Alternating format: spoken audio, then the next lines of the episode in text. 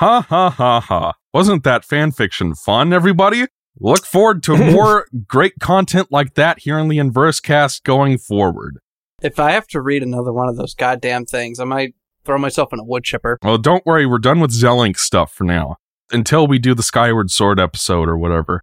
Oh. Or or the bot episode. Just be thankful I didn't pick the Link Time Sidon one. I don't know if I would read that one. It seems a little fishy to me. Or I guess in Sidon's case, it's a it's a big fishy. That's He has a- he, you know, he must be very, he must be a very talented musician. He's an expert at his scales. Everybody do your scales. But anyway, we're back for part two of our big Totka podcast to talk about spoilery stuff in the story and maybe a few things we didn't get to last time because I have a ton of notes that I took on my phone as I played the game that I didn't get to. So yes. so I guess to kick things off, there there is some um disagreement on this particular topic. What do you guys think of the concept of story being in Zelda in general? Is that like something you guys want? Are you guys more on the utilitarian side, or do you want them to expand and do bigger stories? Like, what's your two cents? well, King, do you want to go? Sure. I think it's complicated. I am probably more leaning towards having a more involved story than not. I think it's interesting because with this new type of game, they are kind of approaching it in a radically different way than they have before. And I like enjoy the way that the story is presented. So like in this respect, I'm usually like I would probably prefer to have more story than not. Yeah. Okay. And um, what have you thought about the stories in some of the previous games, like the Ocarina, Majora? I really like all of them, honestly. I think they're all great. Twilight Princess is probably still my favorite one, but yeah, that's kind of ideally the amount of story that I want in a Zelda game. Mm-hmm. I think that those games, most of them anyway, had a good balance going on between like meeting new characters and there's a big portion of those games that's just you going through dungeons and stuff Yeah. which I'm fine with. Like Twilight Princess, especially, I think is just very well paced in the sense that like feels like there's always something important going on, but it's not like you're watching cutscenes all the time. Especially there's a stretch of that game where you're basically just doing dungeons for a while. Yeah. The uh, So Twilight. I think that pieces. like when I say an involved story, I guess I don't necessarily mean that I want it to take up most of the game as much like don't really need it to be like a JRPG, but I would like more of it than a slim pickings, if that makes sense. Yeah. Mm. What about you, Mr. Ryan? Uh, for the most part, I'm on the same page as King. Because, I mean, like, when I look back at something like The Wind Waker, for example, I think that one is the weakest 3D Zelda game out of all of these. The thing that kind of saves that game for me, and the thing that makes me kind of like, you know, that lets me replay it as many times as I did, because despite me not really thinking that highly of it comparatively to the other Zelda games, I still think it's a great game on its own right. But, like, the thing that really saves it for me is the story. Mhm. I think the story is genuinely compelling. And it's a very personal story. Like Link wants to go out, save a sister and everything. And when you have a Zelda game with more of a focus on the story, I think it also gives more meaning and more weight to the dungeons that you explore. Yes. Because like if this was just like Zelda 1 or Link to the Past or whatever, it's just like, oh, you're exploring these dungeons to get the MacGuffin to beat Ganon. But in Majora's Mask, for example, it's like you are clearing this dungeon to rid whatever region that you're in of whatever curse or whatever ailment is affecting the people in that area. And with each area that you explore, you're slowly making the world a better place. The same thing happens with Twilight Princess by pushing back the Twilight. The whole thing with Ilia, learning more about Midna. It's like it gives you the context that you need to make these things feel worth it, if that Yeah. makes any sense. Skyward Sword, again, like, I like this game.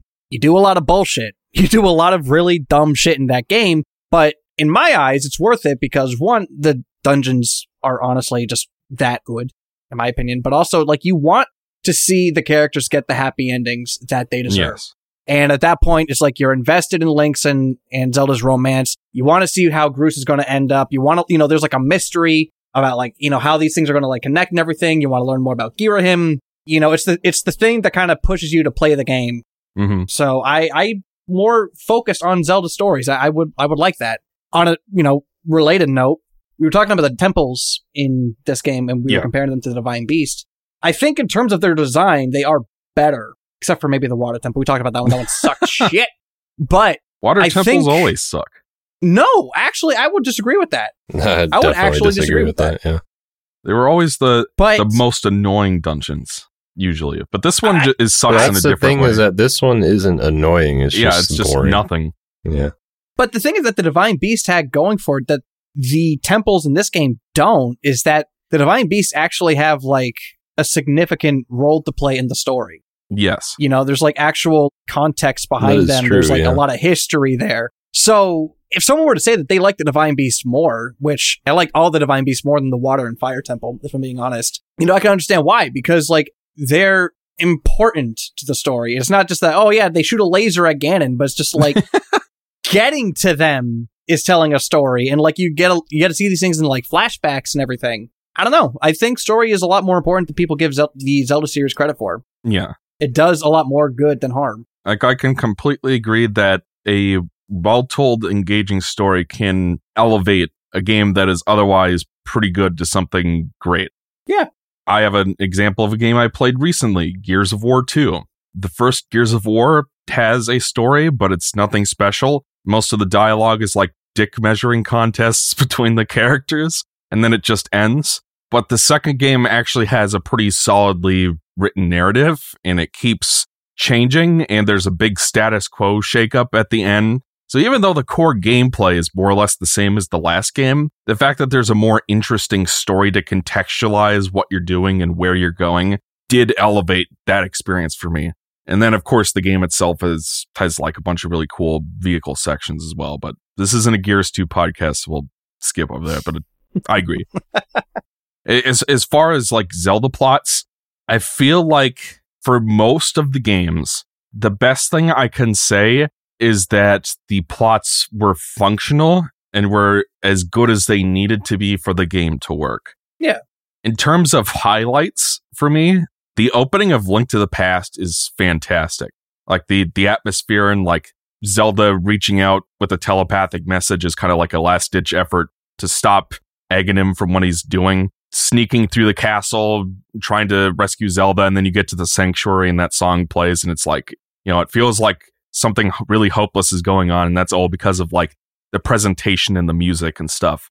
After that, it kind of devolves into standard Zelda fare, like the stakes seem to lower. Ocarina, I've never been particularly impressed with the story. Sorry. It works. It has a complete beginning, middle, and end. The antagonist is motivated. Like it works. It functions as a story. It's not my favorite thing in the world. Majora's Mask, I appreciate just for being so different. And we'll talk about that with this game. You have some familiar Zelda staples like the Zoras, the Gorons, the Dekus, all that. But it's like you're in a different setting than Hyrule, and the plot is trying to prevent Doomsday of the moon from destroying everything. And that the time loop is kind of interesting too. So it's it's a different type of story, and that makes it interesting. Whereas like I'm going to agree that Wind Waker probably I, I think had the best Ganondorf in terms of how he was written and his motivation. As a character, he felt more complete than he did in Ocarina, where he was just a mustache twirling villain, pretty much. Uh, Makar and Medli were good characters. Tetra's an interesting take on Zelda. The King was a good character as well. It's not my favorite story in the world, but I see why people like it. And then Twilight Princess is kind of a mixed bag for me, to be honest. It was extremely compelling when I was playing it for the first time when I was like 12 years old. It was like, holy shit, the Twilight Curtain is going over the land and everybody's, our spirits being haunted by the Twilight Beasts. And then there's that one part where the shopkeeper gets turned into a Twilight Beast and everybody's like cuddling in um, the chief's hut or whatever in Kakariko Village. And there there are lots of little details I like. I like that they tried to add like pseudo voice acting for Midna and stuff and try to beef up the presentation somewhat. But it's kind of like the land being covered in twilight stops mattering about a third of the way through the game. Zant just kind of fizzles out, and then Ganondorf just shows up at the end. And then there's the whole deal of what even happened to Zelda. Did she die? But apparently not, because she's in the throne room with Ganondorf for some reason. It's it's kind of a, a hot mess, but I appreciate that they tried to to elevate the presentation and tell a more complex story. It just, the script just wasn't quite there.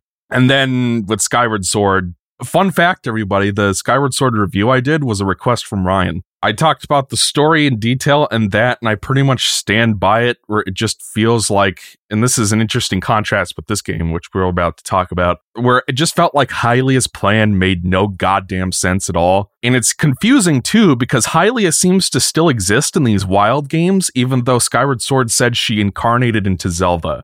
So I don't know what's going on there. I don't think they ever explained that very well, unless if I missed something in Skyward Sword. And I, as I noted in my review, it's basically a copy paste of the Spirit Tracks plot. They're like an evil demon lord wants Zelda's body to resurrect the Demon King. So it's, eh, I don't know. They tried, I guess, but it was there. It has its moments. Groose obviously is great. It's probably my favorite Link in Zelda relationship because usually they don't have much of a relationship at all in the games, which is why I'm surprised Zelink is even as popular as it is.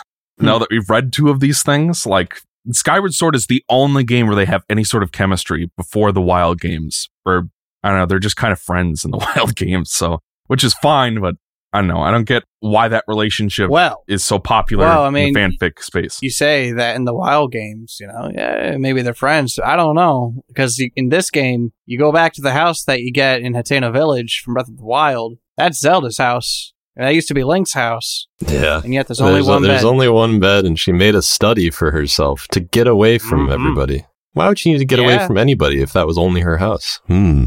it's true. Hmm. Hmm. All right. It's one big bed. I just interpreted that as Link gave her the house. Then where would Link? Well, I guess Link would just sleep in the stable. I guess that's fair. Well, he gets his own house in the game in the Tarrey Town, right? Well, he doesn't have that until he wakes up from like his sleep thing. It's true. So, like, where does he live before then? That's that's so. I guess He lives in the Hateno house. Obviously. to to Yeah, sum up go. my position, I'm all for Zelda increasing presentation values and trying to tell more complex stories. I don't think the Wild games have done that particularly well because these games basically, if you strip out all the details and just look at the structure and the the essence of what is happening, these two games have the same story pretty much. It's a new formula. The formula used to be go collect three MacGuffins to get the Master Sword, fail, then collect more MacGuffins to power up the Master Sword and kill Ganon or Demise or whatever.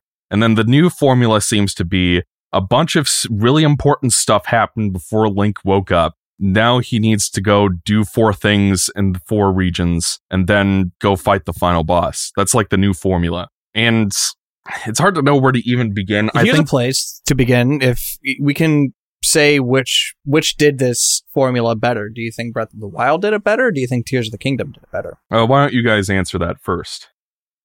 King. Hmm. No, I should not go first because my feelings on this are very esoteric. Mm, mine are too. So Uh, you know, I'm not married to this take. I'm not willing to die on this hill. okay, Because I think this story, it was effective. It is good if you don't think about it for too long. Because I think the moment you start to think about it for a little over a minute, it kind of falls apart. I think I was more interested to see where this was going than I was with Breath of the Wild. agreed.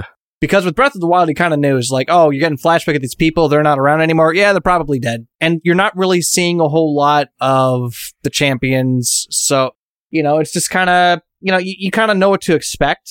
I thought it was fine, but I think this game kind of does a better job of like setting up a mystery and it makes you curious to see like where it'll go, how it'll end. How do the characters from back then end up to the point where they are now? Yeah, I think this is more effective, if that makes any sense. yeah. I'll say that much. Uh, but which did you like more? This one. Okay, This one. okay, fine choice.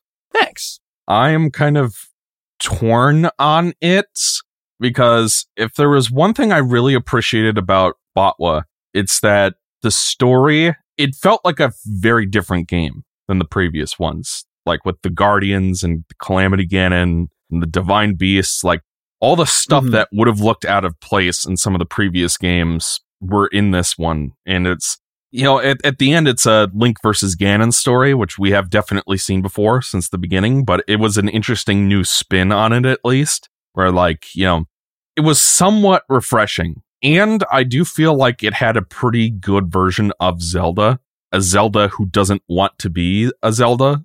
You know, her corner of the Triforce in terms of like destiny and how that replays throughout all these games where she she wanted to be a researcher and she was pressured by her father to fulfill her destiny even though she couldn't manifest her magical powers until after someone important to her had already basically almost died and that was somewhat compelling and it was kind of interesting to read her diary and the king's diary and kind of see their perspectives on it how the king like it deeply hurt the king to do the things that he was doing but it was so Mhm. important for the future and safety of the kingdom that he had to kind of push aside his concerns as a father to make that happen.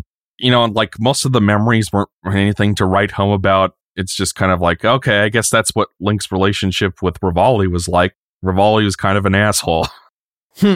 like the memories weren't anything special. And uh, I've said this before as well that it kind of has the Force Awakens problem Botwa does, where I'm much more interested in seeing how we got to the point where the game starts than I am seeing the conclusion of this particular story. Where it's like, Mhm. I'd much rather see what happens between the original trilogy and the sequel trilogy than the actual plot of Force Awakens. And the same thing kind of goes for Botwa. I would much rather be playing the memories than seeing them in flashback. And there's a little bit of that in this as well, but I guess to give the positives to Totka, I thought that the equivalent of the memories, the tears, were more interesting because it was stuff that wasn't basically implied to you. Because like King Rhoam basically tells you everything that happened before you woke up in Botwa. And then like the memories are just kind of like icing on the cake, I guess. Whereas Mhm. the tears are actually telling you stuff you don't already know. Like there's the mural at the beginning of the game, but when you first see it, you have no idea what it means. And then the memories kind of elaborate on that. And it's like, oh, okay. So there's more of an interesting story to unfold by piecing them all together, figuring out what the hell happened. So I- I'll give it that. But at the same time, the story is also kind of a collection of Zelda cliches that we've seen a million times already. We've got sages, we've got time travel, we've got the Master Sword, we've got Ganondorf, King of Thieves, becoming the Demon King. You know, these are Zelda tropes. They're common, but it it's you compare it to Breath of the Wild, which felt a lot more fresh than this. So Mhm. it's kind of like that's that's kind of where I am. Where like in terms of what is f- actually in this story, I was more interested in it because it was executed better. Like the voice acting, especially, is a big improvement over the last game. Well, sort of, but at the same time, it's like Sort of. Sort of's a good word for that. I I thought Patricia Summersett was better as Zelda. Let me just say that she had kind of an inconsistent accent in the last game, but she felt better in this. So I don't know. Like I'm kind of mixed on it. Like I appreciate that Botwa was more original, but this had like better emotional highs and lows than Botwa did. But it's also kind of cliched, so it kind of just balances out to I can't really pick one. I like how, at the very least, you see Zelda with a bit more initiative in this game than in Tears or in uh, Breath of the Wild. Breath of the Wild, you know, she's trying to like figure out how to like work her power and everything like that. But in this one, she actually has like a mission and she's like try- doing everything she can to like see it through. Yeah. She has a goal in mind. She's like fighting alongside Rauru. You know, hmm I like that. It's something I've always said that I was like that. Zelda was always more than a damsel in distress. Like she's not always someone who just needs saving. Like there's always something more to it to make Yeah. it more interesting. And this, she doesn't really ever need saving. It's literally she's just stuck in the past trying to get her way out. And the way how she gets out of the past, she kind of does it on her own. Yeah. You know, reforging the Master Sword. That's something that she does. She makes that call, makes that sacrifice. And I thought it was a genuinely, like, not maybe, not like a tear jerking moment, but like, you know, I started to feel some feels when that happened. That was that was for me the most emotionally affecting part of the game. Definitely. Yeah. Mhm. Or like Yeah. I guess uh, for spoilers, or I don't know, King, do you want to give your your esoteric take, as you called it? okay, you're gonna have to strap in for a bit. This is Yeah, patented Kincaid take incoming. This is very complicated, but here's the deal. Zelda games have never really been done like this before. I think maybe Phantom Hourglass is the only time I can think of where a Zelda game takes place directly after the previous one. technically Spirit Tracks is in the same world, but that takes place like a hundred years after Phantom Yeah. Hourglass or something. I guess you could argue the seasons game. I guess also Majora's Mask, but it's not in the same world at all, and it kind of feels like its own story. But my point is that this feels like fused together with Breath of the Wild in my mind. I can separate them as two different games. I don't mean to imply that Tears of the Kingdom isn't its own game, but Yeah. the thing about the story is that both of them individually are quite weak, I think, if you take them on their own. That's kind of what I thought about Breath of the Wild for a while is that like I wasn't too invested in like the narrative as it stood and was mostly enamored with like the world design and how it handled the post apocalypse and that was uh, pretty much did the heavy lifting. I I suppose kind of in the same way Yeah. that Ocarina of Time's time travel does the heavy lifting of that story more than the narrative itself does. So it, it's, I feel a similar way about Tears of the Kingdom because if you were to just start there, it is kind of an unfulfilling, like, most of the characters it would quote unquote introduce there don't get a lot of time fleshed out to them. You know, it- it's kind of like the same Yeah. problem of the memories don't aren't very long there are cool moments like there were in Breath of the Wild, but they're like few and far between and stuff like that. It has like similar problems. But the thing about it is that, and I have this pretty much on a wholesale level, like generally overarching, is that for pretty much all aspects of the game, I consider Tears of the Kingdom like a part two to Breath of the Wild in the strictest sense of the word, in that I really appreciate these two stories together, if that makes any sense Mm-hmm. where I felt, and I kind of feel this, no spoilers about this, by the way. I'm not going to spoil anything, but I was watching the new Spider Man movie, Across the Spider Verse, and that is supposed to be a part one of two. Like they literally pulled two movie ideas apart and released one, and they're going to release the next one.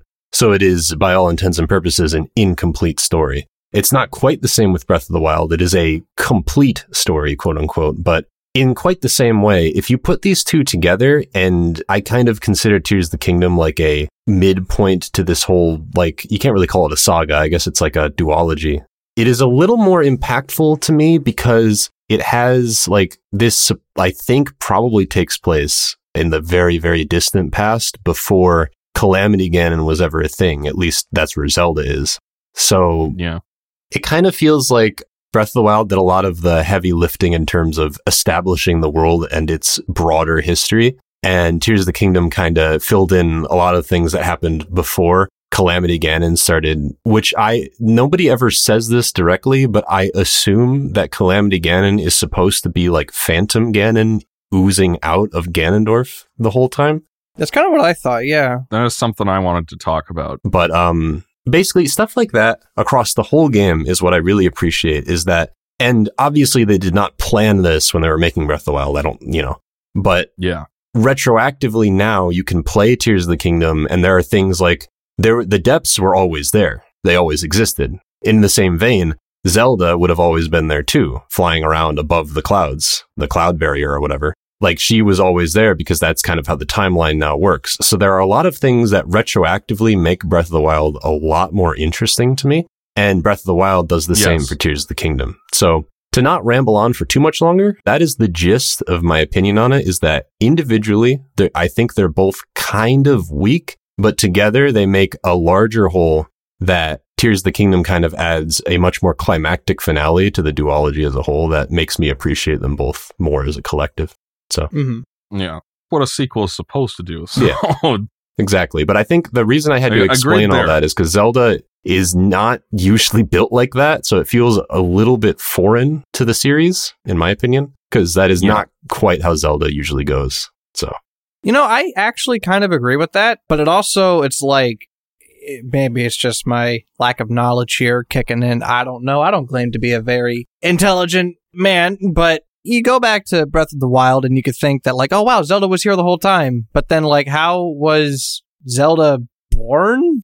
oh, that goes into like typical time travel. you know, that's like pretty much in every time travel story. There's going to be questions like that. Yeah, I get that.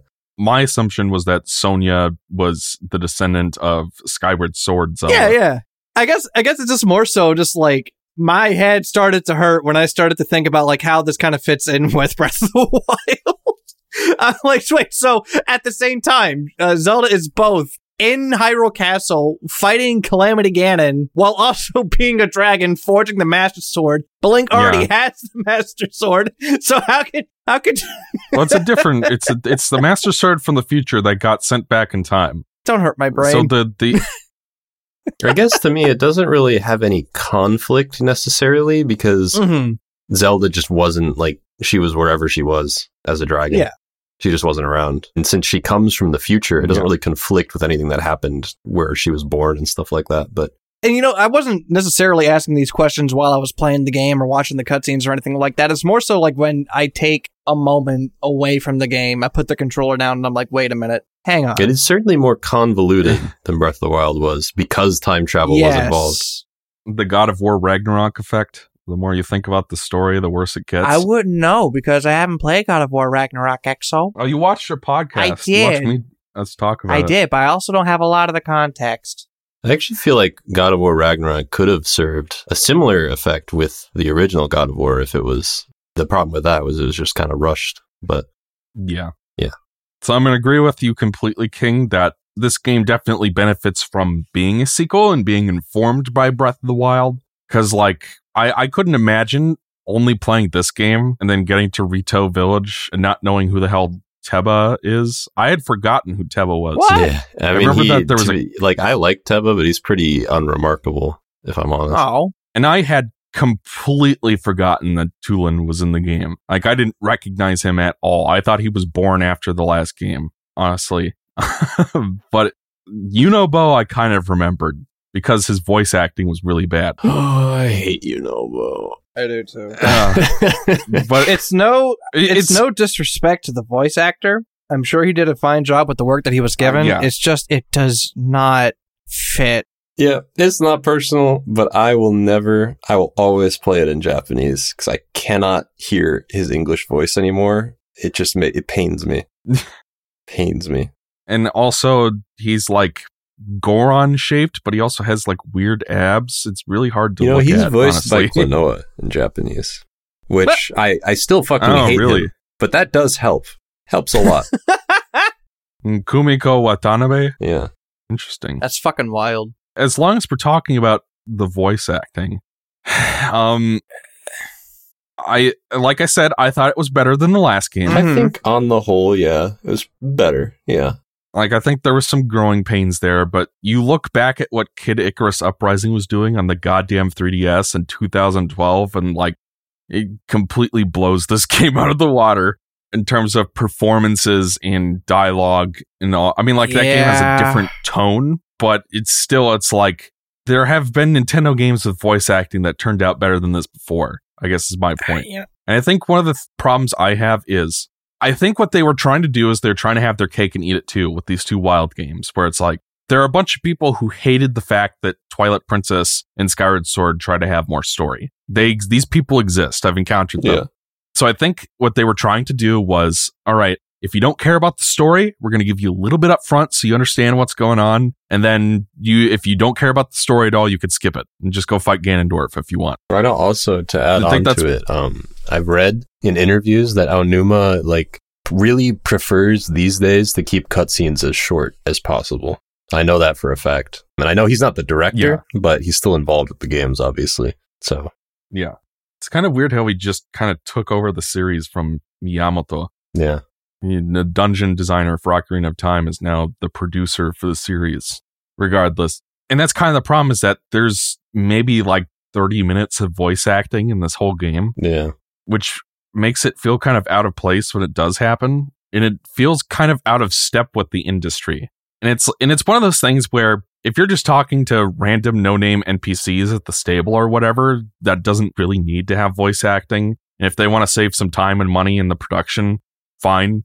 But it means that the voiced cutscenes feel out of place when they do happen. And it's also annoying. You guys remember at the beginning of Sonic Forces when Infinite's friends show up and Sonic's like, Shadow, Oh, Chaos, Zava. Thanos. There's a part at the beginning of this game where Zelda pronounces Purah's name, and apparently it was Purah the whole time, or Purah. It was not what I would have expected it to be, and that reminded me of the whole Zavok hmm. thing. and then for some reason, Purah is voiced by Kate Higgins, which is Tails, or used to be Tails rather. But she only gets like one scene where she has any voice work, like the fucking goddamn end of the game. So it's kind of like you either have more voice cutscenes or just don't have it at all. That's kind of where I'm at. It makes it feel weird, especially Ganondorf's voice, who is voiced by fucking Matthew Mercer for some I reason. love Matt Mercer. He is Matthew- miscast. He is very miscast. I I Trafalgar Law himself voices Ganondorf in this game. I don't think Matthew Mercer is miscast in this game. I think with the kind of range that he has, he can absolutely do a good Ganondorf. I just think with what he was given, he comes off as generic, strong, muscly man, as opposed to like this, im- like this imposing Gerudo king. You know, the only thing I can think of is they thought Patrick Seitz would be too cliched. Because, like, that's the guy you get for a role like this. who's Patrick Seitz? Um, I don't know what you would know him for. He's Laxus and Fairy Tail. You know Fire Emblem, where they ha- Fire Emblem Awakening, where they have like the kingdom up north with like the two sovereigns who switch ruling Yeah, duties. yeah. He was the male one. Oh, Uh, I don't remember his name. oh, uh, he with has the like a very deep, invoking voice like this. No, but see, that's kind of what Matthew Mercer does in this game. I think that, I mean, I don't know what they could have done, but like, not, it just, it, it's generic. The It's thing so about it, generic. the reason I think he's miscast is because so what I did right is my first playthrough. I always play the English because I want to give it a chance at least. But I wasn't a big fan of it overall, so um, I am doing Japanese in my second playthrough. First time I heard Ganondorf in Japanese, it like there were it kind of gave me chills, and maybe it was because in his mummy form he has like a voice filter on, but it like I think it just fits him way better in other languages, at least in Japanese. Did they get the guy who voices Donkey Kong to do it again? I don't know. I don't know who it is that Let me look voices. Ganondorf, but he he really fits the role. I think a in lot Japan. better. Kosuke Takaguchi. And you know, like he maybe was muscular in My Hero Academia. maybe Matt Mercer isn't miscast per se, but either way, I just don't really like him as Ganondorf. Mm-hmm. Whether it was his fault or not, just don't really like him. He was Japanese Gado. Oh, he's Gato, a Japanese Gato. I don't know who that sounds like. I would never play Xenoblade Yeah. in Japanese. That's like cursed. Even if it makes uh, Rex's screams sound better. Yeah, honestly, uh, I'm too used to Rex now. Even if he can't scream, I could never imagine him as anybody else. Speaking of Matthew Mercer, this game's kind of a Persona 5 reunion yeah, because we have Yeah. we have Cherami Leigh as Queen Sonia. We have Sean Chiplock as the Great Deku Tree. Sean Chiplock was I did not know he was the Great Deku Tree. That's so weird.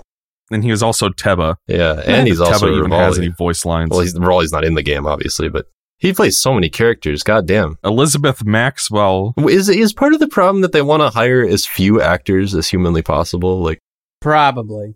because that is weird that they got Yeah, Sean 'cause- Chiplock. to- I know Revali's not in this game, but to have him play multiple characters is just interesting to me. And then, of course, we also have Cristina Vee, who's in everything. And Chris Hackney, who was Rauru, he was in that Scarlet Nexus I think game Rauru as a was one of my favorite English voices. I think he did. He was pretty good. I He was it. also Dimitri from Fire Emblem Three Houses. Maybe it's because I have Hmm. a soft spot for Dimitri, but uh, I thought he was good as Rauru. I thought so too. As, as far as I can tell, only Zelda's voice actress is not like an industry insider who's done a bunch of work. Like, I'd have to look at her resume, but I, I've never heard of her in anything before. Have you? No. And to be honest, you know, really nothing against her. I have just never really liked her take on Zelda. It's just Really? a personal thing. I just can't really get into it. I don't know what it is. It just has never really worked for me. There's like the end cutscene of this game, and I, I recognize it's probably a very personal thing, but the end cutscene of this game I think is really great. But when I heard her speak, it just, it really put me off. I don't know. I'm just still not a fan. Can't I get like into it. it. What? That's Mm, they have dual language options. Well, they have multiple language options actually. So it's not really Yeah. a big problem for me. I can just switch the Next language. time, I'm going to play it in Espanol. And I watch a bunch of anime anyway. It's not a big problem for me. Still, So it was the voice acting is fine. Like they like I thought Minoru was pretty good, Rauru was pretty good. Mhm. but it's kind of like Yunobo still sucks. Ganondorf felt kind of the voice just never came together for me. Zelda, I'm I'm more okay with than you are, evidently. Like I thought she worked better in this game. You know, it's still not great voice acting, and it's you know, and I'm even fine with Link still being a mute. It's just if you're gonna have voice acting, then you kind of need to go all the way with it. Like look at Xenoblade 3, a game that came out last year on the same console. One of the co-developers of Tears of the Kingdom hmm. involved, you know, and it's like that game has tons of voice acting in it. Yeah. That game I think has stellar voice acting. There's maybe like one or two characters I don't like, but that game also has like What's up, bitches? That game also has like the bitch. That's queen. the best character in the game. It has so many voiced characters that the few who don't work just kind of fall out of my memory because they're usually like minor characters anyway. Yeah. I think it's one of those things where they kind of have to make a decision. This is just kind of where I'm at. If they're going to have voice acting and they're going to have regular cutscenes, then you kind of need to have a real story. like one that happens in real time that the player gets to participate in. But they're not willing to do that because there's a subsection of fans who don't want that. Hmm. So the kind of the only way they can give both factions what they want is to do this weird compromise where everything happens before the game starts and you piece it together after the fact. That might be the case. I think maybe it's more so that they wanted to keep it in line with what Breath of the Wild did, and that maybe the next game they do make might be a little bit differently constructed. Who knows? One could hope. But at the same time, the approach that I kind of would prefer, which is something more like Twilight Princess, I guess. Because you you were talking last time, King, about how like you were annoyed that you had to jump through so many hoops to get to the dungeons. Yeah. So it's kind of like if they go for a, a story that happens in real time, then we have more of that in the game. We get more Skyward Sword fetch quest bullshit. Yeah. Well, and see, that's the thing so is that like, like I think I actually fall more in line with preferring the approach they take in these games. I simply wish there was more memories, if that makes any sense, and that they were more yes. substantial. Yes. So I guess for me, I'm not, I'm more for the story approach they have now, but I wish there was more story there because it's all optional anyway. Yeah. So I just wish they dedicated more resources to it, I guess. Yeah. Well, I think another good compromise is one thing because this isn't part of the main story, but there's sort of like a subplot of the Yiga, what they're doing down in the depths, that I thought was a good compromise, where it's like that is a linearly progressing story where like you follow Master Kohga to all these different parts of the depths, and there's sort of like a, a raising of stakes as you go along, where you eventually realize, hey, they're building a weapon for Ganondorf, and then you take him out. You know, like more stuff like that would, I think, be a good compromise. Like if we can't have, if I can't see the stuff that's happening in the past in real time, more subplots like that with like an overarching villain would be a good compromise. You know, actually, because then um, it's still optional. I think part of the reason that the memories for me work a little better in this game is that they are technically happening in the past, but in a way, Zelda like kind of acts as a dual protagonist because it she in like a in like a timeline placement sense, she is may as well be in the present. She just got transported to the past. So it feels a little bit like it still has this a lot of the same problems Breath of the Wild had, but for me it's kind of like she feels a little more active because she was transported there rather than we're learning about stuff that happened long ago, if you know what I mean. Yeah. This is it's not stuff Link already did a hundred yeah. years ago. But you had you had mentioned earlier that there were things about Tears of the Kingdom that retroactively improve Breath of the Wild as well. Mm-hmm. I wanted to talk about some of those. For example, there's the uh, Hebra Canyon Temple in this game, which ends up being the place yeah, where you find the Forgotten Temple, yeah. The locations of all the tears. Yeah, that was one of those for me as well. Discovering the, the shit back there. That was really cool. Cause like that's that's kind of one of the things I remembered about Breath of the Wild when I say that, I felt like there wasn't a lot of stuff to find besides like shrines, beasts, Korok seeds for a little bit until they become too expensive, and then towers. It's like you would have locations like this temple, both the one in Faron Woods and the one in the canyon. Mm. But it's like, okay, you find a shrine and that's it. So it was kind of interesting to go back to these areas in this game and realize that they were set up like thousands of years ago to sort of guide Link along and to stopping Ganondorf, and that this is all kind of like yeah. Zelda and Rauru's plan all along. It's a lot of stuff like that. I think not only that this makes it feel like a dark world, but that the, the light roots connected to the shrines also kind of makes it like, well, why weren't the shrines there is because they were all underground, or the ones that aren't connected to light roots are in the sky, which were never visible to the player before. So I think that was a cool thing that they did as well. Yeah. I mean, like it's it's kind of a small thing, but it did make exploring Hyrule again, this version of Hyrule again in this game kind of refreshing, where it's like, oh, so that's why that place was Yeah. there. That's kind of neat. I do think we need to talk about something very important that shook me to my core, and that's that apparently Sidon is not gay. well, he could be bi, but he's definitely not gay. That is for sure. In any event, he has chosen a Zora woman Yeah. over his fuckboy Link. But it's like it's seriously you could have. Well, I mean, me. hey, like it Could be it- into polygamy. Who knows? Or if Yeah, but- anything, it could just be that he's marrying this lady for the sake of the kingdom, and his heart really lies with Link. It could be like a political marriage. I'm sure there'll be a fan So fiction she's about his that beard. out there. Oh, there already is. there has to be. Do you, are you saying that you'd like to read that in No! the show next time? No. in terms of the the the four characters we met in the last game, with the exception of Teba, I guess. I guess the implication is that the champions were descendants of the ancient sages this whole time, and they just needed to find the secret stone to kind of awaken their powers. And was, I feel like Sidon and maybe Riju are the only characters who really get any sort of interesting things to do or any sort of development in this game. Yeah. Well, Sidon especially is like he gets a lot to think about. You know, it goes through an arc of some kind. So yeah. I guess he met some some lady at some point between games and fell in love with her and wants to keep her safe or whatever. But he has to do his job as as prince and save his kingdom from the sludge, which reminded me of Super Mario Sunshine. That's not the second time we've referenced Super Mario Sunshine on this uh, Tears of the Kingdom retrospective. yeah, when you had your little jab at the blue coin Yes. last episode, I haven't forgotten. And then Riju is like learning how to use her powers and being more active as a leader of her people. I liked seeing the little emergency shelter under Gerudo Town. Yeah. And- I really liked Link's Vo outfit. I also thought it was cool how uh, you actually got to participate. I thought honestly the Gerudo stuff was like the best stuff in the game, and being able to like being able to participate with the Gerudo and like pushing back against the Gibdo. I thought that was really fun. Yeah. And speaking of the sages, we got to talk about the sage powers because we didn't get to do that last time. I thought they were pretty cool. You want to talk about bad UI and bad Yeah. controls? I wish they were on shortcuts or something.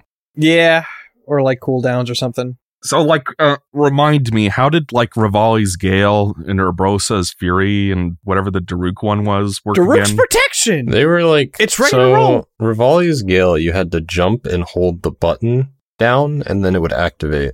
Daruk is just kind of a passive thing. I think you might have to be shielding for it to work, but I, yes. it's more of a passive thing. Same with Mipha's Grace. It's like if you die, you just get revived. Then Urbosa, Yeah. you had to hold down the spin attack button and she would shoot lightning when you do that. okay. So they were all like tied to actions that you would do normally, basically.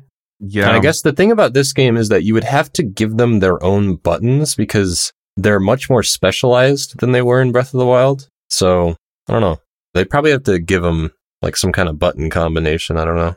Have you played Pikmin 3 Deluxe? Yeah. Because, like, in that game, how the whistle works is, or no, I think it's the whistle has its own button, but you press Y and then, like, a little cross shaped menu comes up, and then you press a direction, and then that does the action. Yeah. Like, I think if you pressed, like, I don't think clicking either of the sticks does anything in this game, right? The right stick zooms in, like gives you a zoomed in camera. The left stick, what does that do? I feel like it does something. I don't, maybe not. Does it crouch? Yeah, it's crouch. Yeah. Okay, fuck. Because that really is the thing, is that there just aren't enough buttons on the controllers for the for these new mechanics. Yeah. Like I'm sure that there's some combination I haven't thought of, but I think what I might have done is just put them in the rune menu.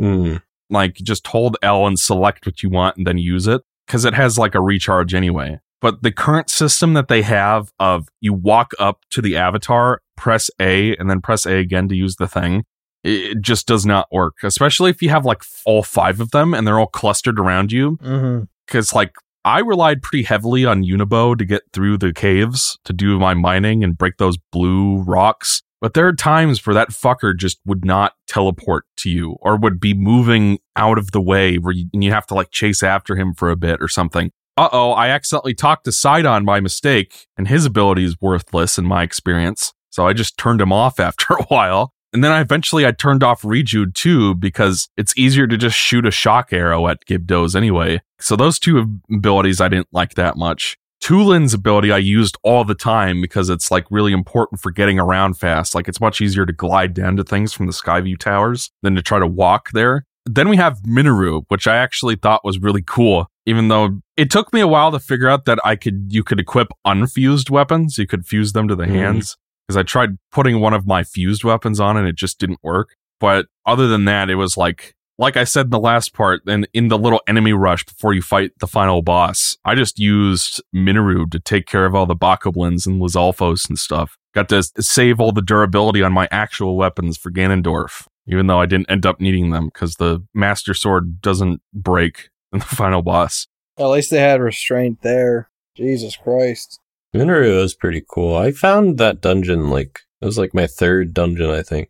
And that was like one of the craziest things that happened to me in this game is finding that dungeon. The Construct Temple? Yeah. Or the Construct Factory? I kind of just call it the Spirit Temple, even though it's not technically called that until you fight the boss. Yeah, yeah, it's by extension it is. I thought that was a really cool. I mean, I don't I didn't really know what to expect. So I was just like, "Oh, hey, you get to build a giant robot Yeah. as the te- like as the temple's gimmick." I'm like, "Oh." I think I was more enamored with it because I discovered it on my own Mhm. and it made it feel more special to me. So did you just find it underground while you were exploring the depths? No, I found it in the in the sky because that's where you have to do oh, it. that's right. You need the owl face. You can just fly in there if you have enough hearts. You can open the door and it just starts the thing. I would have figured that the black cloud would have killed you or something. No, you. I actually um, I explored that entire sky archipelago without removing the lightning clouds. And what it does basically is that you can't see more than like a foot in front of you. oh, Wow. That was very, very painful, but also, as you could probably imagine, very, very rewarding. hmm It was freaking awesome. And it makes it all the more jarring that the rest of the dungeons don't let you do shit like that. And it really bothers me. Mhm. But at least there was one well, of that's them. because you don't need a glorified key walking around with you. yeah. It shows that it can be done. So all Nintendo has to do is just expand on that idea more. Yeah. Yeah. All right. Uh, Can we talk about Ganondorf though? yes. Let's talk. I also about have esoteric feelings about Ganondorf. our boy G Dorf. I uh, like uh Sounds like you were disappointed. because like I see what they did. They they kind of did a Skull Kid thing with Ganondorf, where it's like all of these things that are happening in the world is a it's directly because of Ganondorf. He is the reason because he was using this puppet Zelda to like run around and say, "Hey, you know what you should do? You should stick a toaster in a bathtub. That's a great idea." You know, I thought Just that like the ring. I thought that was interesting for like a little bit. But the problem that I have, and also is kind of a problem with the sages as well, is that like if you go in every single region and like you're clearing the story, it's the same thing over and over again. Zelda said it was a good idea to eat these rocks filled with meth. What? that wasn't Zelda? Wow. And then you beat the dungeon and then like the sages tell you the same exact thing every single time, Yes, I wanted to mention that. you know? So that was lame, you know? And I don't know. It, I felt like as if like Ganondorf was here, but simultaneously not. And I also felt like as if his dialogue lacked a lot of the kind of weight that I had in other games. Like Twilight Princess Ganondorf was like shoehorned in, sure, but I still remember that. you know? Yes. Like I still felt like as if yeah, sure he was shoehorned in, but like he kind of stole the show by the end of the game, despite him being like super fucking easy to fight. But I don't know, he had like a presence, like in all the games that he was in. He has like this really commanding and threatening presence, and I felt like as if that wasn't here in this game. Even as the mummy, I, I thought the mummy thing was kind of cool, but you just see him for like two cutscenes, and that's it. Ah, And he talks like this for most of the game. you want some water? You want some? you want some G? nothing but skin and bones. What do you think? Skin and bone, steel to rush, ash to ashes, dust to dust. I knew you'd appreciate that one, but yeah, no, I just like, and even then, What- like in the past, you don't really see him do much. Like I remember, like there was, I think like the first cutscene I saw was him, like of Ganondorf, was him like standing in front of a whole bunch of Molduga, and he's like, "Hyrule will be mine," and then he they blast all of the Molduga, and then Ganondorf's like, "Well, that won't work, uh-huh. man." no, the point of that scene was he saw the secret stone's power and coveted it for himself. yeah, On and off But note, ju- can I say the name Secret Stone is quite possibly one of the stupidest names they could have come up with for these fucking objects, and I hate it so much. Tears of the Kingdom. It could have Every time they the said Tears. Secret Stone, I cringed a little bit. Like, why would I you did too. call it that? It's so I don't know. It's just a small thing, but why? Why would you call I'm it with that? it's you. better than Pearls of the Sidon. Yo, I can't wait to play Link to the Past and get the tubular triangles. that sounds like something that would be in the CDI games. it is. I'd give anything for an orbital steak. My cakes will burn. Oh, Yeah, when Ganondorf's best moment in the memories is this, then that kind of says something. His, his troll face. okay, I- I'll be honest though. There is a scene where you see him like riding on his horse with a whole bunch of monsters running behind him. It doesn't really Yeah, add was pretty anything, but that was that was pretty fucking raw. I'm not gonna lie. I just wish we saw more of that Ganondorf. It's the thing for me is that I quite enjoy this Ganondorf, but the problem is that if they just dedicated a few more scenes to him to really build him out more, I probably would have been more invested. Because as it stands, Yes. he's like he's got a really he might be my favorite like Ganon final boss probably, but it, it just the problem is that the build up to it is very abrupt and he doesn't have a lot building his character out before then. And you mostly just have to rely on like alternative means and like world building stuff to even get a lot out of the encounter. You know, I can actually agree that this is probably my favorite Ganondorf boss fight.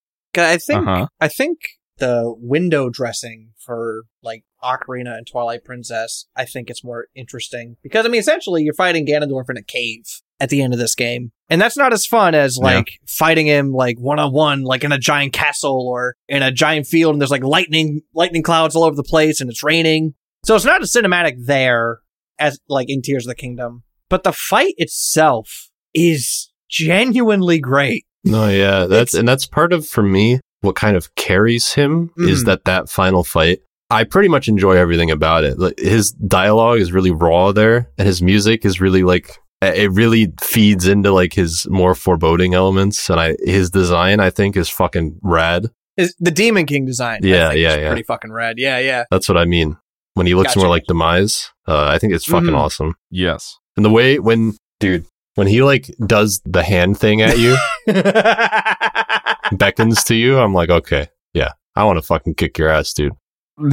Listen, I That- nearly. that's kind of the thing is like there's this there was one scene in the memories where he's like which kind of echoes Ocarina of Time where he kneels before King Rauru but like sort of under his breath uh, he- he's clearly up to something and Rauru knows it there's that scene was kind of fun I think part of why that final boss stands out is not just the gameplay I think it's the moment where Ganondorf's personality finally kind of comes out because he's cocky and overconfident hence the finger beckoning Yeah. thing then he's like, he does the Frieza thing where it's like, this is only the beginning of my power. And then he levels up. And then the, the health bar go, almost goes off the screen. Yeah, oh my god, yeah.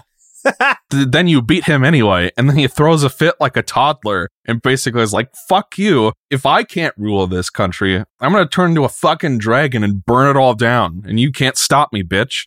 yeah, that is like it was really cool. I thought. I almost shat my pants when if like if you're fighting Demon King Ganon and you have like a heart that got affected by the gloom Yeah, and he attacks you, yeah. th- you, you lose it. You, You lose just it fucking lose the heart. It's so fucking cool. Well, permanently until like you reload your save or you start the next phase of the fight. Yeah, but yeah. I I almost I I don't know. That legitimately shook me to my core. I had to pause it when I saw that. I'm like, no, no, no. Listen, I love seeing the the massive health meter in Zelda games. All the hearts lined up. It's one of the things that make these games so much so so satisfying to me. It's a stupid thing, So to see that get taken away, that was a goddamn insult. Makes you makes me want to beat Ganondorf just a little bit more, you know? Fuck. Yeah, the dragon stuff was really cool too. But I, you know, and I, I literally just thought about this too because I thought this fight was genuinely good, but there was something about it that was missing, and I kind of realized what it was. This is the first time that we've had Link, Ganondorf, and Zelda in a Zelda game, and yet the Triforce is never mentioned, That is interesting. Yeah. never brought up. So I don't know. That was a, like it felt a little naked. Mm, I know. I guess the secret stones are kind of meant to fill in that void. Triforce was cooler. It is weird that they don't rely on the Triforce, even though they did kind of in Breath of the Wild. They at least showed them on the hands. Yeah. I don't even remember because that that was something I was telling you guys. Is like I barely even remember what The happened. during Triforce the Triforce is final not boss. technically in Breath of the Wild, but it's on. They show it on your hand still. You know, okay. but they don't even do that here, which is interesting.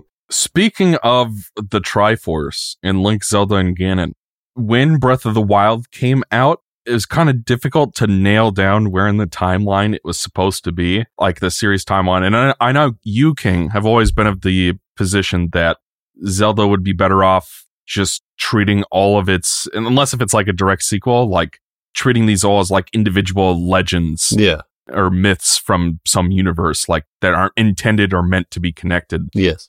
But regardless, Nintendo has insisted on trying to put them into a timeline. And I think with this game, we finally get a sense of where these wild games are supposed to be, or at least my interpretation of it is that the stuff with Sonia and Rauru takes place sometime after Skyward Sword. And then probably thousands of years pass, and then Breath of the Wild. And then probably that goes into the Ocarina. Yeah. Chunk of the the Breath of the. Wild, um, they've said, I think Aonuma or somebody said it was like 10,000 years after. Or it was like so long in the future that every every other game is so far in the past that they became legend.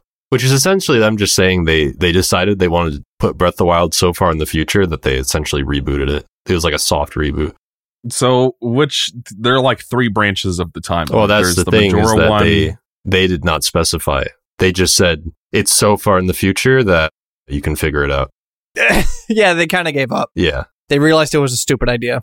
I'm gonna guess it's not the Wind Waker branch of the timeline. Well, actually, that's what a lot of people believe. I'm pretty sure because of the Koroks and shit like that. And well, yeah, that's the whole confusing angle of that, but but that doesn't make sense because Ganondorf has been buried in the same place for thousands of years. So unless if the old Hyrule that sank under the ocean rose up again, well, that's that the wouldn't thing work. is that they gave up. They literally said in some kind of interview, they're like, this takes place so far in the future that everything that came from before kind of amalgamated into like a bunch of stories that people tell. That's their, I don't know what their exact words are, but that's more or less what they said. So my understanding is that they have just decided that where Breath of the Wild is, is going to be a pseudo fresh start without completely abandoning the timeline for those who still care about it. There's actually, I think somebody came out about Tears of the Kingdom and said, we looked forward to seeing where people place this on the timeline. Like they were completely like, we're not going to fucking say. You guys just have fun with it. I think they, they have completely abandoned the idea of officiating the timeline anymore. I just don't think they care. which is probably what they should have just done to begin with. But Yeah. they they already opened this Pandora's box by releasing that Historia thing. Well, they're clearly trying to close like- it now. So The genie is out of the bottle, as Spock would say. That's that's from the Trouble with Tribbles. That's the episode with the little furry guys on the space station. Anyways, uh, the point now is that it's all up to fan speculation because they won't say what line of the timeline it takes place in, and it's so far in the future that nobody can figure it out. You know, I guess that kind of makes the items or the legacy items kind of, you know, makes it feel a bit cooler because like you're getting all this stuff from like ages and ages and ages ago. Yeah. Makes it feel more like relics. So I think that's kind of cool. I kind of like that interpretation. I, I'm sorry, my mind has just been kind of blown because like that is not what I took away from the actual games at all. this is kind of like a word of God thing where we just kind of have to take it on faith that they're telling the truth. Mm-hmm.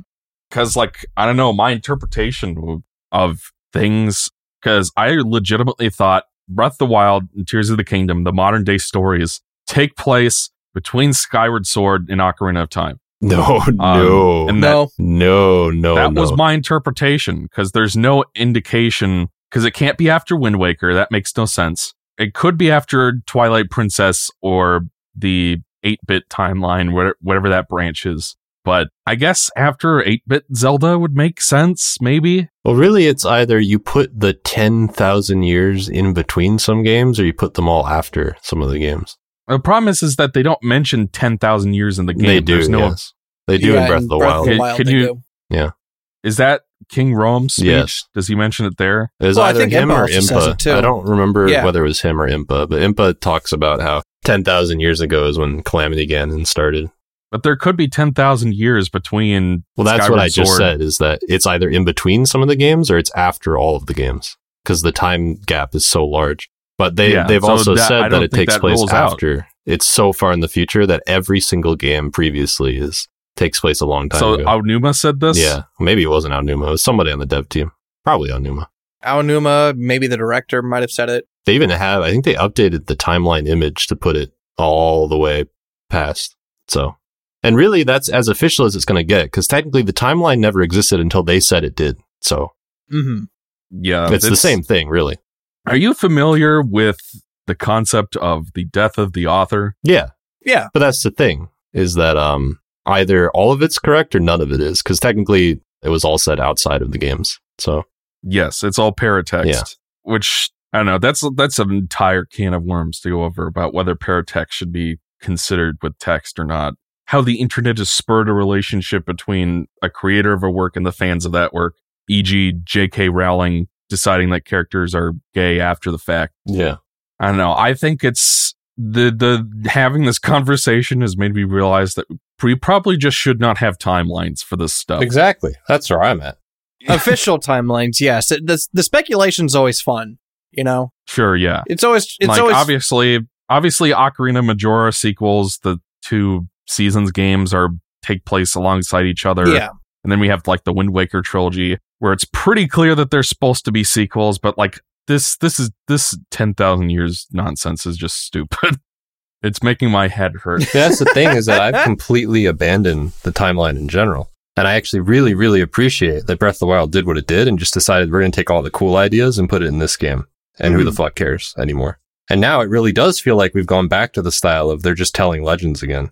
Yeah. Because honestly, like if you think about it, having a timeline is restricting because then you have to make sure that like it fits in place with all these other games, and then you have to like you can't really tell the kind of story that you really want to tell. Well, that's the thing too, is that um they I feel like they're being a bit sly with it now in the sense that like they they drop things like the name Rauru and the imprisoning war, and Mhm. clearly these things like I just don't really know how they would have taken place back because the imprisoning war I think was Ocarina of Time's story. Like it told the story of the imprisoning war because the Link to the Past happened after it. Well, that was an interpretation because like the imprisoning war was mentioned in the prologue to Link to the Past, right? Yeah. And Ocarina of Time, They talk about the seven wise men, yeah, which is later retranslated to sages in the GBA version. The Ocarina So- is before. Yeah, Ocarina was Uh, before A Link to the Past, and I think they were even saying they were trying to make it like the imprisoning war when they were developing it. So Mhm. I guess there could be two imprisoning wars. There's there's no reason that can't be the case. Oh the God, thing are we that, are we on the verge of imprisoning war three? it's interesting because they like the most ambitious crossover in the history of media. I think they did that on purpose to kind of say like we don't care anymore. Like I honest to Mhm. God just think that that is the case.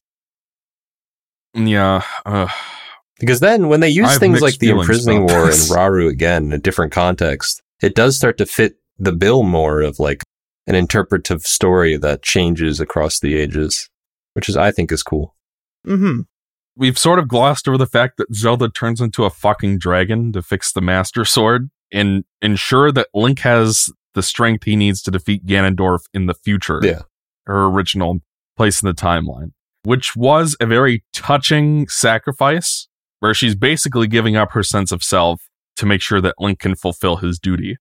Mm-hmm. I, I did find it kind of a cop out then that Rauru and Sonia just undo it Mm-hmm. and they don't really explain it because like Impa makes a point of of being like no there must be some way to undo it and that seems like a good setup for a side quest that the player could do where like yeah, I was expecting to have to do a little more. Yeah. Yeah, that would have been cool. but instead Rauru and Sonia just pull a Deus Ex Machina and and Zelda doesn't even remember being a dragon afterwards. So it's it's kind of like I guess that had no real effect on her because she can't remember anyway. So that those t- ten thousand years of her being a dragon might as well have just never happened. So I know that was that kind of soured what was otherwise a pretty good touching sacrifice for me, honestly. I remember, and I guess this is also just kind of like going back to Ganondorf for a bit. You know, you go back to that E E3 2019 trailer they had, and first thing first, it's like they had like a, a blink and you miss it flash of Ganondorf on a mural, and you see him with his trident. Mm. And I think Oh, I was, I thought that could have been cool. Like if we got like the Warlock Ganondorf, I Mhm. would have loved to see that. And, you know, again, like we also see Ganondorf and he has like a giant, like he has like holes in his body. And I guess I was thinking like, oh shit, is this Ganondorf from Twilight Princess? You know? Like I thought like maybe something happened and like, you know, he got stabbed. Maybe they, uh, they took the body back to Hyrule Castle, steal it away. And I guess, so yeah, some of that magic is kind of gone. I guess it's just like some more Ganondorf didn't really live up to my expectations in that sense, and maybe I'm disappointed because it wasn't what I wanted to be. You know, that could be a thing too. But yeah, I don't know. I don't know where I was going with that timeline shit. It's weird. kind of curious to me that Ganondorf is like he. There's a lot of like ocarina homages, like him kneeling before the king. Is I think they even frame it the same way they did in Ocarina. Similar, yeah. Yeah. And it's like the same sort of setup where he's kneeling before the king, but he obviously is not swearing fealty to him. Zelda knows something's up. Yeah. And it feels like very intentional to me that they did it that way. I don't know. It, it, like, because I was thinking too before the game came out, I'm like, I wonder if this is the same Ganondorf as one of the timelines, but just seems like they're rolling with the ambiguity now. Yeah, I thought Demise would show up, but he just never did. I think, honestly, at this point, Demise is just a thing that happened in Skyward Sword that will never be mentioned again. I thought the the implication was because Ganondorf is a reincarnation of Demise, and the Secret Stone allowed him to take control of Demise's full strength. Yeah. Well, I think Hence, that was the looks like implication. Prior to the game coming out, I had thought that because the Master Sword broke, Demise would have been released because he's in the Master Sword. Mm-hmm. Is that what happened? I thought he died. Well, he gets sealed in the like. I'm pretty sure that's like there's motions where all of his energy gets sucked into the Master Sword. He might have died, but I think he's supposed to be in there. and they they spell it out that like over thousands of years, his I guess his essence would be faded out of the sword. Yeah. But the fact that he gets sucked in there made me think that maybe they'd let him out or something. I don't know. Mm-hmm. I've finished this game twice, and I do not remember that. And you know, it's like also the fact that they released Skyward Sword HD before Tears of the Kingdom. It kind of made it feel like as if maybe Skyward Sword HD was supposed to It was also maybe that, um, remind you of things they were trying to set up for Tears of the Kingdom. But For me, it, was also go anywhere. that the first 3D game that Hidemaro Fujibayashi directed was Skyward Sword, and he was also the writer for that game. So I Mhm. thought maybe he would have wanted Demise to have more of a direct influence because that was kind of his like first 3D writing debut, but that just didn't end up happening, which is fine. Like, I- it's not going to hold it against the game. The Demise didn't appear, but it was just interesting. It's a lot different than I thought it would be. also, why is it now Gloom? I wonder that too. Malice. because it like it makes it weird because my I'm just going to believe for now that Calamity Ganon was like Phantom Ganon and he was oozing out of Ganondorf because otherwise I don't really know what Calamity Ganon even is. Uh, yeah, I just wanted one line from Ganondorf before you fight him, where he says, "Did you enjoy that puppet I cooked up for you?" But I think that I assume it's the case because he made once he was released, he made like eight million Phantom Ganons and they all flew out into the world. So But wasn't Calamity Ganon more of like a purplish yeah, rather than a red? Sort of. I think they're a similar color scheme, but it was a little more purple. Yeah. That's the thing is that like the idea of it being like his evil energy just kind of like is the only explanation I can think of. hmm Well, like you guys know my friend Nick on Planet Ripple. Mhm. When Botwa came out, he had posited a hypothesis to me that Calamity Ganon was a version of Ganondorf slash Ganon who had reincarnated and been s- slain so many times that he lost a piece of his soul every time it happened Mhm. until eventually he just became an uncontrollable rage monster, like a force of nature. Hence why when you fight the spider Calamity Ganon, it still has like Ganon's face on it. It has like a human head. But obviously that's out the window now because now we know that there was a Ganondorf under the castle the whole time. Mm-hmm. So there goes that kind of interesting idea. Here's the thing. Obviously, they have. There are some things like them not explaining Calamity Ganon is technically up for interpretation because they never directly say. There's a thing with Xenoblade 3 as well that I won't get too far into because that would be spoiling Xenoblade 3. But similarly in that game, Yeah. there's a lot left up to interpretation, I think probably intentionally in that case. like the ending. And it's, yes, it's always interesting to me because it feels like to me that story writing is like kind of a balance between they don't want to spell everything out for you because it's kind of boring that way. But they also, if you leave too much up to interpretation, it can feel like kind of a cop out.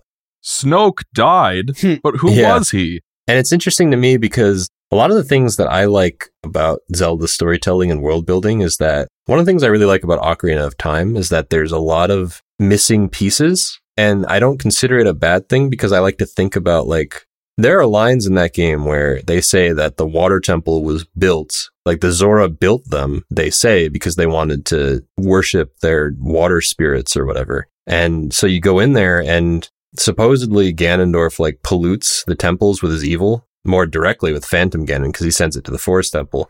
So like things like is Dark Link in the Water Temple a result of the temple or a result of Ganondorf? And it's interesting. Like I think stuff like that is really fascinating to think about and have different interpretations. But then there are obviously things that I kind of wish would be more elaborated upon. And it's always an interesting balance for me what they decide to explain and what they don't decide to explain and whether or not it was intentional. But Yeah. I think it's probably better in a lot of cases for me to leave some things up to interpretation rather than dedicate a bunch of exposition to something. Cause it just for me, I would probably prefer a story that is paced a little bit more swiftly than one that is paced agonizingly like fucking Xenogears. I hmm. fucking hate Xenogears, dude. Oh my God. AKA Oops All Themes. Yeah. So it's interesting. I think certainly the story of this game had a lot of things they probably could have done better than they did. But I also appreciate on the whole that it's something that I'm quite into. I think that they obviously, my angle of it being kind of a part two to Breath of the Wild certainly enhances a lot of things about it that would be really weak on their own. But yeah, I think on the whole, I, I really appreciate what they've been able to build here, even if there are a lot of holes. And I hope that with the next game, they're able to build upon a lot of these same elements and maybe make it a little bit more compelling, maybe add a little bit more memories if they're going to do that again. They probably won't be memories, but like, I think that really all they need to do is add a little bit more story. I don't really have a problem inherently with the structure that they've built. I just think they're being a little bit too conservative with the amount they want to show the player, you know? Mm-hmm. I still feel like there's a good middle ground between making the story completely optional and shoving it into like these little cutscenes you have to find and what they did with like getting into the temples in this game. Mm-hmm. I don't know. I, I feel like the problem was less the approach with those sections and more the fact that they were kind of boring. Yeah. I guess I'm kind of in the the position of either have a story or don't have it. And this kind of goes like with what I was suggesting last time where like keep this new formula, keep making games like it because there's an audience for it and it's I think reached a good form at this point. But people still like the older Zelda games as well. There's still an appetite for those. Put the story in those, you know. Yeah, I don't know. I'm releasing videos about this, so I don't want to go too in depth with it, but part of me just wants to, at this point, leave a lot of that stuff behind. If they want to do that, then they should kind of just go all or nothing with it. Because at this point, I feel that, that a lot, pretty much all of the traditional stuff that they were working with really only works with the approach that they were working with. And that the thing about the wild games is that to a larger or smaller amount of success, they are really, really going with the angle that they want you to be able to do absolutely anything at any point that you want. And it's interesting. Like, I don't really think I want any kind of compromises in that regard because it's such a radical departure that it almost feels to me like it would be a weakness if they really decided we're going to be like, if you really think about it, it's kind of a 50-50 divide between an extremely linear progression and a extremely nonlinear progression. And sure, maybe there could be a universe where you could mix the two approaches, but is that something I really want? I don't know. I probably have to think about it more, but I think it might just be better to leave a lot of that stuff behind. And that might be a radical hot take that I have, but I think I'm kind of content with what those games offered me. And there are so many of them that there are ones that I still return to and can appreciate, and that I'd rather they just completely abandon those things, which is a lot different than what I felt when I beat Breath of the Wild, which is pretty much the opposite of how I felt back then. Yeah. But yeah, I, I hear you. It's just, I guess, uh, I've lived long enough to see myself become the villain in a sense, uh, just like the Joker. Because when I started out posting internet content, I was complaining about classic Sonic purists not being able to get with the program at the changing times. And here I am doing the same thing for these newer Zelda games. At least I've I've come to the point now where I can appreciate them as two different entities Mhm. with their own strengths and weaknesses. It doesn't necessarily mean I want to want the you know the older Zelda to just go away forever or whatever. I, I think there's room for both. And if they keep making smaller Link's Awakening type games for the older formula, I think that's something that they can sustain. yeah. If they could stop remaking Zelda games, that'd be great. Just for a second. Yes. You know, make a new traditional Zelda game. Yeah, I think that That'd would be be, really good too. Even if it has to be like 2D, I think that that old style still has a lot of merit to be brought back in some form. There's some stuff, you know, it's not like by any means that that old style was perfected in a sense, you know, but I think that they could probably run with two different kinds of Zelda because I think there is a lot of merit to the older Zeldas and hmm probably still a lot that could be done with them. All right. Do we have any other observations we want to share about spoilery stuff, or are we good? I thought the dragon fight with Ganon was really cool. Him exploding was maybe the most raw thing I've ever seen. You know, and it also just goes into what I was saying before, where it just it makes me like Zelda a whole lot more because she's right there with you. She's helping you take I on think Ganon. that that is a really cool aspect of it. Is that she doesn't really like do a whole lot in the fight other than make sure you don't fall to the ground. But like, it is really really cool that she's there to fight Ganondorf with you, which is not a new concept. She did that in Twilight Princess as well, and like Wind and Waker. Wind Waker. But it, Kinda it- it's like a, a cooler rendition of that because she's a fucking dragon, you know. Yeah. and it's honestly, it's again, it's kind of like the same as it was in Breath of the Wild, where you have this giant monster and you have to find five spots that you have to go target and you have to attack and they have to shoot him in the forehead. You know, it's essentially structured the same. It's just the window dressing is a lot cooler Mm. because it's a giant I- I dragon in can- the sky. I can only barely visualize what the final phase of Calamity Ganon looked It's a like. it was like pig. a giant pig. And you're in a field. And then, like, the horse that you had in the beginning of the game is right there with you, you know? And I don't know. I, I like Calamity Ganon. I, I like that final, know, final also- boss for Breath of the Wild. This That cool. is definitely the coolest Master Sword grab of all time. yes. yes. It is definitely my favorite one. Pretty much, if you have dragons involved in anything, it most of the time it, it makes it Hold on, cooler. I'm getting a call. One second. It most of the time makes it Uh. cooler. Skyward Sword is the one exception where having dragons actually make things worse. Where it actually makes Uh. it drag on.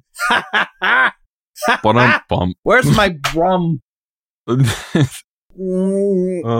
are you are you talking about the um? Are you talking about the the music notes underwater, or are you talking about the stealth mission? yes, I'm talking about the music notes underwater. You mean the Getting tag to- tones? What are we talking about? Yes, Yeah, okay. getting the lady a glass of water. I remember that. That wasn't fun. I hated that. Fuck. I like Valoo. He's a nice dragon. Final thoughts? I think I've said everything. Yeah, at that's pretty point. much everything I wanted to get across. The big, like, overarching thing in pretty much all aspects is that I feel like these two games enhance each other, and I have more appreciation for them both because they both exist fused, you could say, together. um, also, here's a cameo from my cat who's trying to knock my door down Hi. currently. Yato Kami. I Yeah, guess the yeah, thing that. I want to say, and I- I'll try not to like ramble on too much here because I know I know King's got occupations, and that's, I that's got like know. a half hour. It's not that big Ah. a deal. Okay, cool. So I'll I'll ramble on then. So, uh,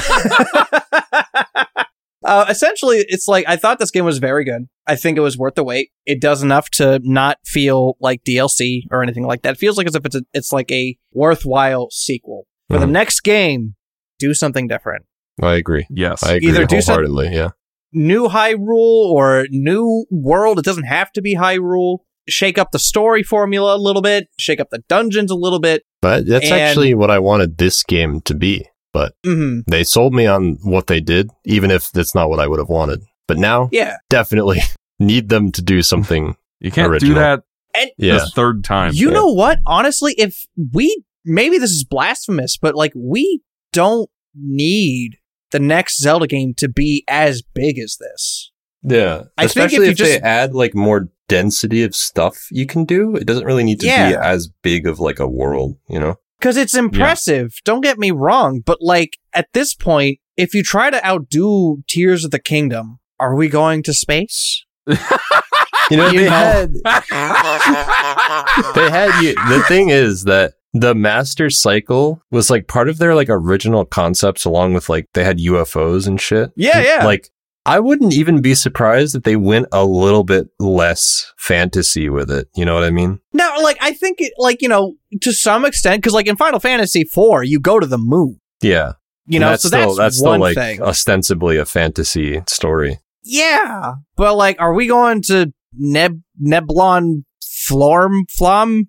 I No, think we they could need to do certainly add more to what Zelda is because, like, they've already broke. One of my video titles is how Breath of the Wild broke 3D Zelda, which I think is really Mhm. clever. But I think they've already kind of broken so many conventions that they could start within reason. I'm going to say within reason, they could start meddling a little bit with what Zelda's identity even is, probably from an aesthetical standpoint Mm-hmm.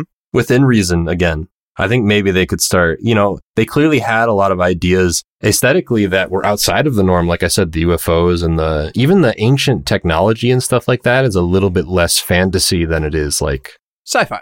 yeah. So they're Yeah. already injecting a lot of foreign elements into Zelda that I think at this point, especially if I really, really want them to move away from like Ganondorf a lot, actually. So Mhm. I, I'm kind of banking on them doing something a little bit more, um, what's the artistic word? Like avant-garde? Is that the word? I think I know what you mean. Yeah.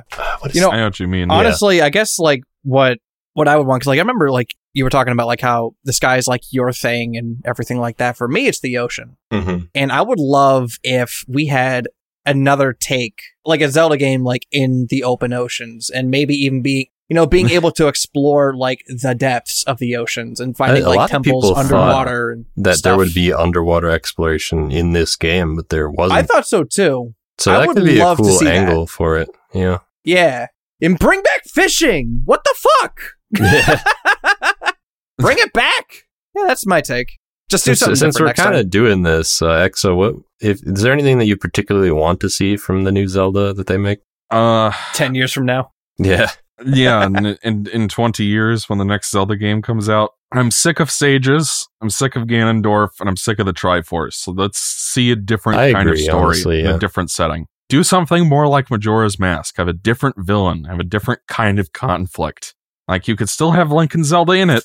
You could even have like do what Twi- Twilight Princess was trying to do with Ganondorf, but do it better yeah, like have an actual secondary villain because sometimes that can be interesting like uh mario and luigi dream team does that where you think the the evil bat guy is Mhm. Antasma is going to be the villain and then at the last minute you kill him and bowser takes over as the main villain which was actually kind of refreshing at the time that was before he was the main villain of every mario rpg for a while yeah.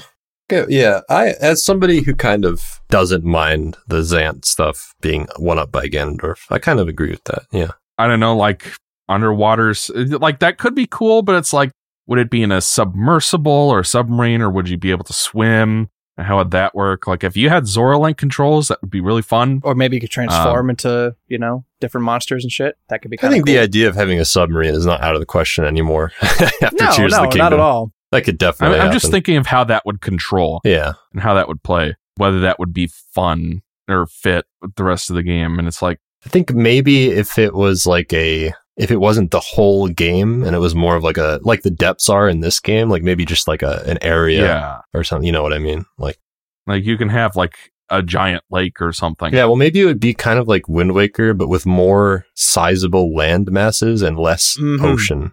If you know what I mean?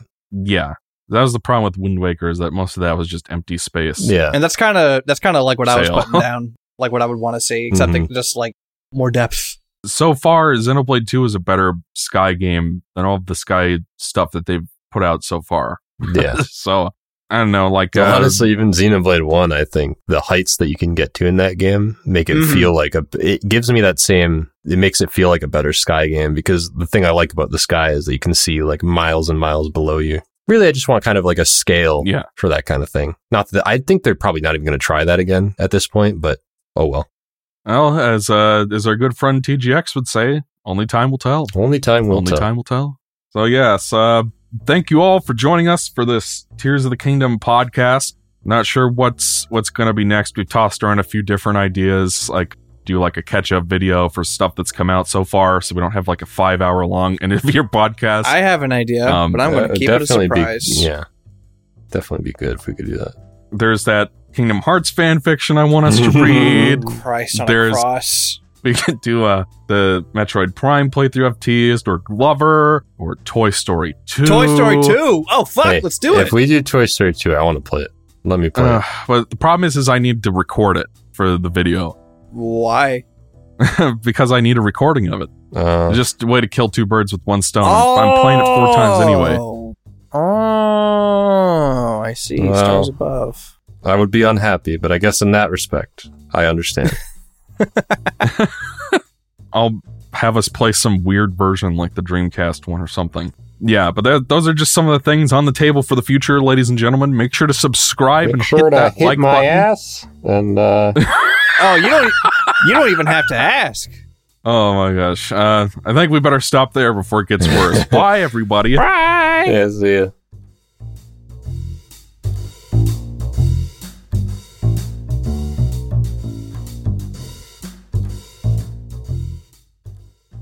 Please check out our YouTube channel for playthroughs of our favorite games and video versions of all our podcasts. This episode was edited by yours truly, Exoparadigm Gamer. Check out the links in the description to follow each of us on YouTube, Twitter, and more. Thank you all very much for watching our podcast, and we'll see you all next time.